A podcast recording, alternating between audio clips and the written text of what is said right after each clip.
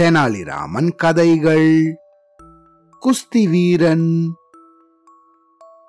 விஜயநகர சாம்ராஜ்யத்துல பல வீரர்கள் இருந்தாங்க. இது பத்தி அரசருக்கு கூட ரொம்ப பெருமையா இருந்துச்சு. அப்படி இருந்த ஒரு சமயத்துல இத கேள்விப்பட்ட பஞ்சாப்ல இருந்த ஒரு குஸ்தி வீரனுக்கு இது பொறுக்கவே இல்லை.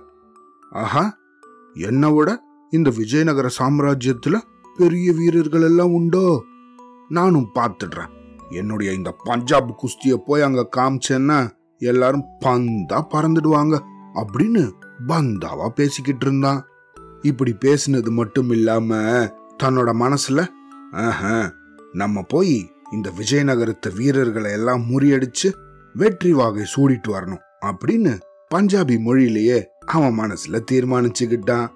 உடனே அவங்க நாட்டு அரசர்கிட்ட உத்தரவு வாங்கி அங்கிருந்து கிளம்பி நேர விஜயநகர சாம்ராஜ்யத்துக்கு வந்தான்.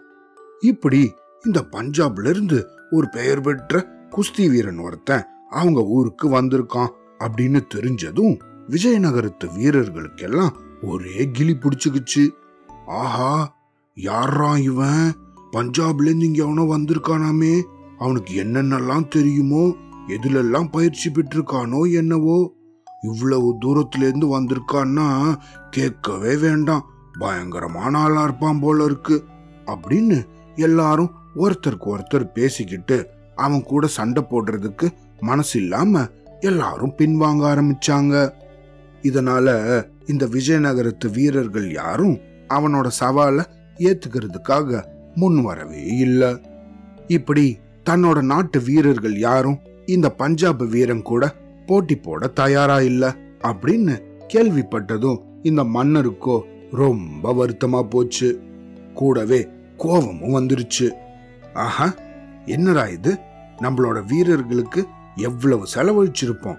எவ்வளவு பயிற்சி எல்லாம் கொடுத்துருக்கோம்? இதோ இந்த பக்கத்துல எல்லாம் கேட்டு பார்த்தா சிறந்த வீரர்கள் எல்லாம் விஜயநகர சாம்ராஜ்யத்துல தான் இருக்காங்க அப்படின்னு எவ்வளவு நல்ல பேரெல்லாம் எடுத்திருக்காங்க. அப்படியெல்லாம் இருந்தும் கூட ஏன் இப்படி பண்றாங்க? சரியான சமயத்துல நம்மள கை விட்டுட்டாங்களே அப்படின்னு நினைச்சான். அது மட்டும் இல்லாம ஆஹா இதுக்கப்புறமா நம்மள பத்தி வேற ராஜ்யத்து மன்னர்கள் எல்லாம் என்ன நினைப்பாங்க? கேவலமா நினைக்க மாட்டாங்க? இத்தனை வருஷமா பெயர் பெற்ற வீரர்கள் எல்லாம் இருக்காங்க அப்படின்னு சொல்லிக்கிட்டானே. இப்போ கடைசியில ஒரு பஞ்சாப் வீரங்கிட்ட போய் சண்டை போட முடியலையே அப்படின்னு என்ன கிண்டலா பேச மாட்டாங்க அப்படின்னுலாம் தன்னோட மனசுல நினைச்சுக்கிட்டே இந்த மன்னரோ ரொம்ப வருத்தப்பட்டுட்டு இருந்தாரு.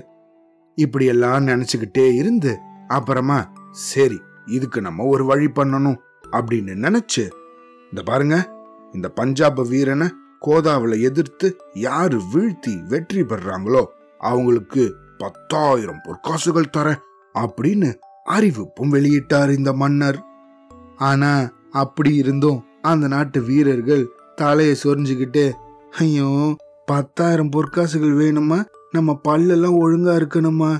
யாரு அவங்கிட்ட போய் அடி வாங்கி பல்ல உடைச்சுப்பாங்க? சரி நமக்கு எதுக்கு வம்பு? அப்படின்னு யாரும் அப்பையும் கூட ஒத்துக்கல. ஆஹா இது என்னடா இது? இவங்க இவ்வளவு மோசமா இருக்காங்களே. இவங்கள போய் இத்தனை வருஷம் வீரர்கள்னு நம்ம நினைச்சுக்கிட்டோமே. அப்படின்னு தன்னோட முகத்துல கைய வச்சுக்கிட்டு உம்முன்னு உக்காந்து இருந்தாரு இந்த மன்னர். மன்னர் இப்படி இருந்த சமயத்துல அந்த பக்கமா வேகமா வந்தான் தெனாலிராமன். மன்னா கவலைய விடுங்க அப்படின்னு அவர் முன்னாடி வந்து இடுப்புல கைய வச்சுக்கிட்டு ஜிங்குன்னு நின்னா. அப்புறம் மன்னரை பார்த்து மன்னா எனக்கு ஒரே ஒரு நாள் தவணை கொடுங்க. அது மட்டும் இல்லாம நம்ம அரண்மனையோட பண்டக சாலையில நான் என்னென்னலாம் கேக்குறனோ அதெல்லாம் கொடுக்கும்படி உத்தரவு போடுங்க. அப்புறமா என்ன நடக்குதுன்னு பாருங்க அப்படின்னு மன்னர்கிட்ட சவால் விட்டான்.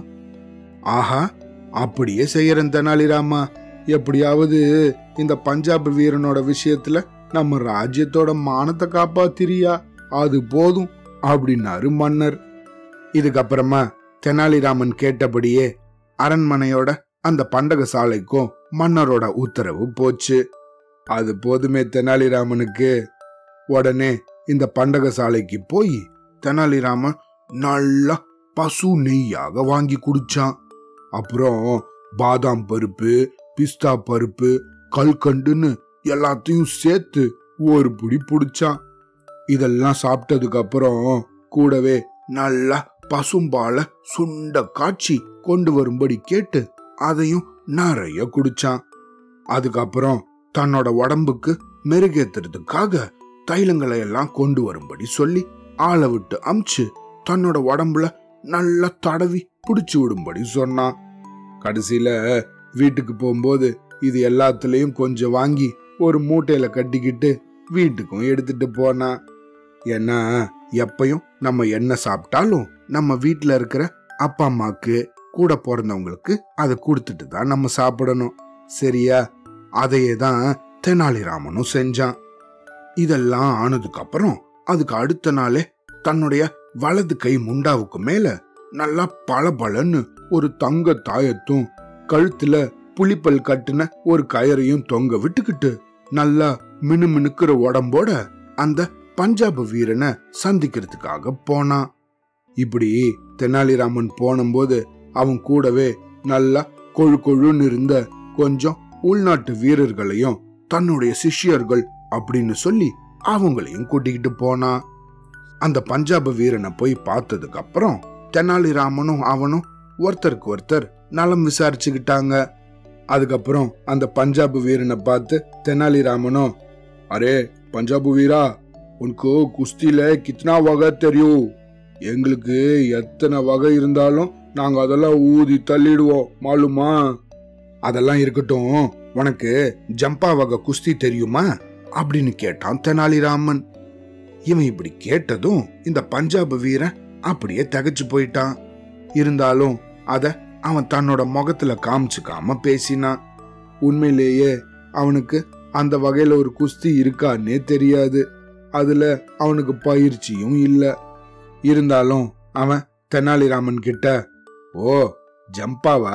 அது எனக்கு நல்லா தெரியுமே அப்படின்னு அலட்சியமா சொன்னான் சொல்லிட்டு தன் வாய்க்குள்ளேயே உம், அப்படின்னு எச்சலும் முழுங்கிக்கிட்டான். அவன் அப்படி சொன்னதும் தெனாலிராமன் அவனை பார்த்து ஓஹோ அது தெரியுமா? அப்படின்னா நல்லதா போச்சு. நாளைக்கு இங்க நடக்க போற குஸ்தி ஜம்பா குஸ்தி தான். நீனு சரியான நேரத்துக்கு தவறாம வந்துரு சரியா? அப்படின்னு சொல்லிட்டு அவன்கிட்ட உங்களுக்கு வேண்டிய எல்லா சௌரியமும் இங்க கிடைக்குதா?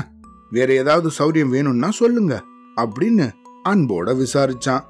அதுக்கு இந்த பஞ்சாப் வீரனும் ஓ எல்லா சௌகரியமும் இங்க எனக்கு இருக்கு. ஆனா எனக்கு இங்க பசும்பால் தான் கொடுக்கறாங்க. எனக்கு எருமை பால் தான் குடிச்சு பழக்கம் அப்படின்னு கேட்டான். ஓஹோ அப்படியா? சரி அதுக்கு என்ன? உங்களுக்கு எருமை பாலே அமுச்சு வைக்கிறேன் அப்படின்னு சொல்லி அங்கிருந்து கிளம்பினான் தெனாலிராமன். உடனே ஒரு படி எருமை காய்ச்சி அதுல நிறைய தண்ணி விட்டு ஒரு குடம் நிறைய அனுப்பி வச்சான் தெனாலிராமன். அன்னைக்கு ராத்திரி இந்த ரெண்டு பேருக்கும் சரியான தூக்கமே வரல. தெனாலிராமனோ தன்னோட வீட்டுல எழுந்து உக்காந்து ஆஹா இந்த பஞ்சாபு வீரன் பலே ஆளா இருப்பான் போல இருக்கே. நம்ம ஜம்பா குஸ்தி தெரியுமான்னு கேட்டு முடிக்கிறதுக்குள்ள ஓ தெரியுமே. பல்லே பல்லே பல்லே அப்படிங்கிறானே. ஆஹா நாளைக்கு ஒருவேளை நமக்கு தோல்வி ஏற்பட்டா என்ன பண்றது? நம்ம மன்னருக்கு வேற உறுதி அளிச்சிருக்கோமே அப்படின்னு தன் மனசுல நினைச்சுக்கிட்டே இருந்தான் தெனாலிராமன். அப்புறம் மகாகாளி நீ அம்மா என்ன நாளைக்கு காப்பாத்தணும்? அப்படின்னு நினைச்சபடி அடிக்கடி படுக்கையிலிருந்து எழுந்து எழுந்து உக்காந்துகிட்டே இருந்தான். தூங்கவே இல்லை. இதே நேரத்துல இந்த பஞ்சாப் வீரனும் அவன் படுத்திருந்த இடத்துல அவனுக்கு தூக்கமே வரல. அவனும் எழுந்து உக்காந்து மூழ்ச்சிக்கிட்டே இருந்தான். ஆஹா இந்த தெனாலிராமன் காலையில என்ன சொன்னா? ஜம்பா வகை குஸ்தியா? இது என்னது இது புதுசா இருக்கு? இதை நம்ம கேள்விப்பட்டதே இல்லையே. அதுல நமக்கு பயிற்சியும் இல்லையே. இப்ப நம்ம என்ன பண்றது? ஒருவேளை அந்த வகை குஸ்தி தான் இந்த பக்கத்துல எல்லாம் பெரிய வழக்கத்துல இருக்கோ என்னமோ? ஆஹா நாளைக்கு குஸ்தி போட்டியில நம்ம தோத்துட்டோம்னா என்ன செய்யறது? நம்மளால நம்ம பஞ்சாப் ராஜ்யத்துக்கே அவப்பெயர் ஏற்பட்டுடுமே. என்னவோ எல்லாம் தெரிஞ்ச மாதிரி பஞ்சாப்ல இருந்து இவ்வளவு தூரம் வந்தான். கடைசியில அவனுக்கு இங்க இருக்கவங்க கிட்ட ஈடு கொடுக்க முடியாம தோத்து போயிட்டானே அப்படின்னு எல்லாரும் கிண்டல் செய்வாங்களே. என்ன பண்ணலாம் அப்படின்னு தெரியாம மனசு குழம்பி தூக்கமே வராம உக்காந்துகிட்டே இருந்தான். இதுக்கு அடுத்த நாளோ இந்த ஊரே கோலாகலமாக இருந்துச்சு. பார்த்த இடங்கள்ல எல்லாம் தோரணங்களா தொங்கிச்சு.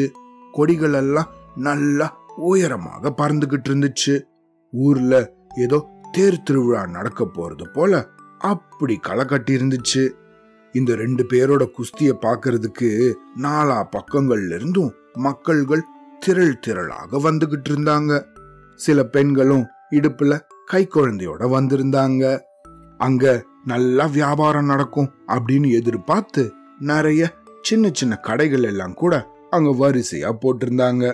மக்கள் இன்னும் கூட வந்துகிட்டே இருந்தாங்க. ஆனா அதே நேரத்துல என்னாச்சு தெரியுமா?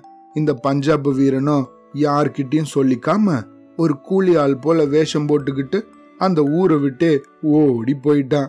இது யாருக்குமே தெரியாது. இந்த குஸ்தி போட்டிக்கோ நேரம் நெருங்கிக்கிட்டே இருந்துச்சு. தெனாலிராமனோ நல்லா ஜாம் ஜாம்னு சிக்குன்னு தன்னுடைய உடைய உடுத்திண்டு நேரத்தோட இந்த சண்டை நடக்கிற இடத்துக்கு வந்துட்டான். இந்த போட்டியை பார்க்க வந்திருந்த மக்களோ தெனாலிராமனை பார்த்து இங்க பாத்தீங்களா ஆளே அடையாளம் தெரியல. நமக்கு தான் இன்னைக்கு வெற்றி. என்ன பந்தயம்? அப்படின்னு அவங்களுக்குள்ளேயே பேசிக்கிட்டு இருந்தாங்க. ரொம்ப நேரம் ஆகியும் இந்த பஞ்சாப் வீரனை காணோம் அப்படின்னதும் அங்க இருந்த மக்கள் எல்லாரும் என்ன ஆச்சு ஏதாச்சுன்னு தெரியாம கண்ணா பின்னான்னு விசில் அடிச்சு சத்தம் பண்ண ஆரம்பிச்சிட்டாங்க. அதுக்கப்புறமா தான் அவன் ஊரை விட்டே ஓடிட்டான் அப்படிங்கிற உண்மை தெரிஞ்சிச்சு. இந்த செய்தி மன்னருக்கும் தெரிய வந்துச்சு. அப்பாடா நல்ல வேலை தொல்லை விட்டுச்சுரா சாமி அப்படின்னு ரொம்ப மகிழ்ச்சி பெருமூச்சு விட்டாரு. உடனே தெனாலிராமனையும் அரண்மனைக்கு வர சொல்லி கூப்பிட்டு விசாரிச்சாரு. அவனும் நடந்த இந்த விஷயங்களை எல்லாம் ஒண்ணு விடாம சொன்னான். உடனே மன்னர் அவனை பார்த்து அது இருக்கட்டும் தெனாலிராமா இந்த ஜம்பா வகை குஸ்திக்கெல்லாம் நீ எங்க போய் பயிற்சி வாங்கின? நீனு சகலகலா வல்லவனா இருப்ப போல இருக்கே. இந்த ஜம்பா வகை குஸ்தி உனக்கு ரொம்ப நல்ல பழக்கமா? அப்படின்னு கேட்டாரு மன்னர். இத கேட்ட தெனாலிராமனோ விழுந்து விழுந்து சிரிக்க ஆரம்பிச்சிட்டான். மன்னா அப்படி ஒரு வகை இருக்கான்னு கூட எனக்கு தெரியாது மன்னா. நானு ஜம்பலக்கடி ஜம்பா பம்பலக்கடி பம்பா அப்படின்னு விளையாடிட்டு இருப்பேன். அப்போ அவங்கிட்ட பேசும்போது அதுதான் எனக்கு ஞாபகம் வந்துச்சு. அதுல இருந்து தான் உன்னை பிடிச்சு ஜம்பா வகை குஸ்தின்னு சொன்னேன் அப்படின்னா தெனாலிராமன் இத கேட்ட இந்த மன்னரோ விழுந்து விழுந்து சிரிக்க ஆரம்பிச்சிட்டாரு. மன்னர் இப்படி சிரிச்சுட்டே இருக்கும்போது தெனாலிராம கொஞ்சம் தயக்கத்தோட மன்னரை பார்த்துக்கிட்டே இருந்தான். மன்னரும் என்ன என்னாச்சு? அப்படின்னு ஜாடையாக கேட்டாரு. உடனே தெனாலிராமனும் பையி பையி அப்படின்னு ஜாடையாக மன்னர்கிட்ட காமிச்சான். ஆஹா நீ விட மாட்ட போல இருக்கே. காரியத்துல குறியா இருக்கியே. சரி இதோ கண்டிப்பா கொண்டு வரேன் அப்படின்னு உள்ள போய் பத்தாயிரம் பொற்காசுகளை கொண்ட ஒரு மூட்டையை கொண்டு வந்து தெனாலிராமன் கிட்ட கொடுத்தாரு மன்னர். கோதாவில இறங்கி பல்லே பல்லே அப்படின்னு சொல்ற பஞ்சாப் வீரங்கிட்ட குஸ்தி போடாமலேயே பத்தாயிரம் பொற்காசுகளை ஜெயிச்சேயே. பலே பலே அப்படின்னு தெனாலிராமனை பாராட்டினாரு மன்னர். அவ்வளோதான்.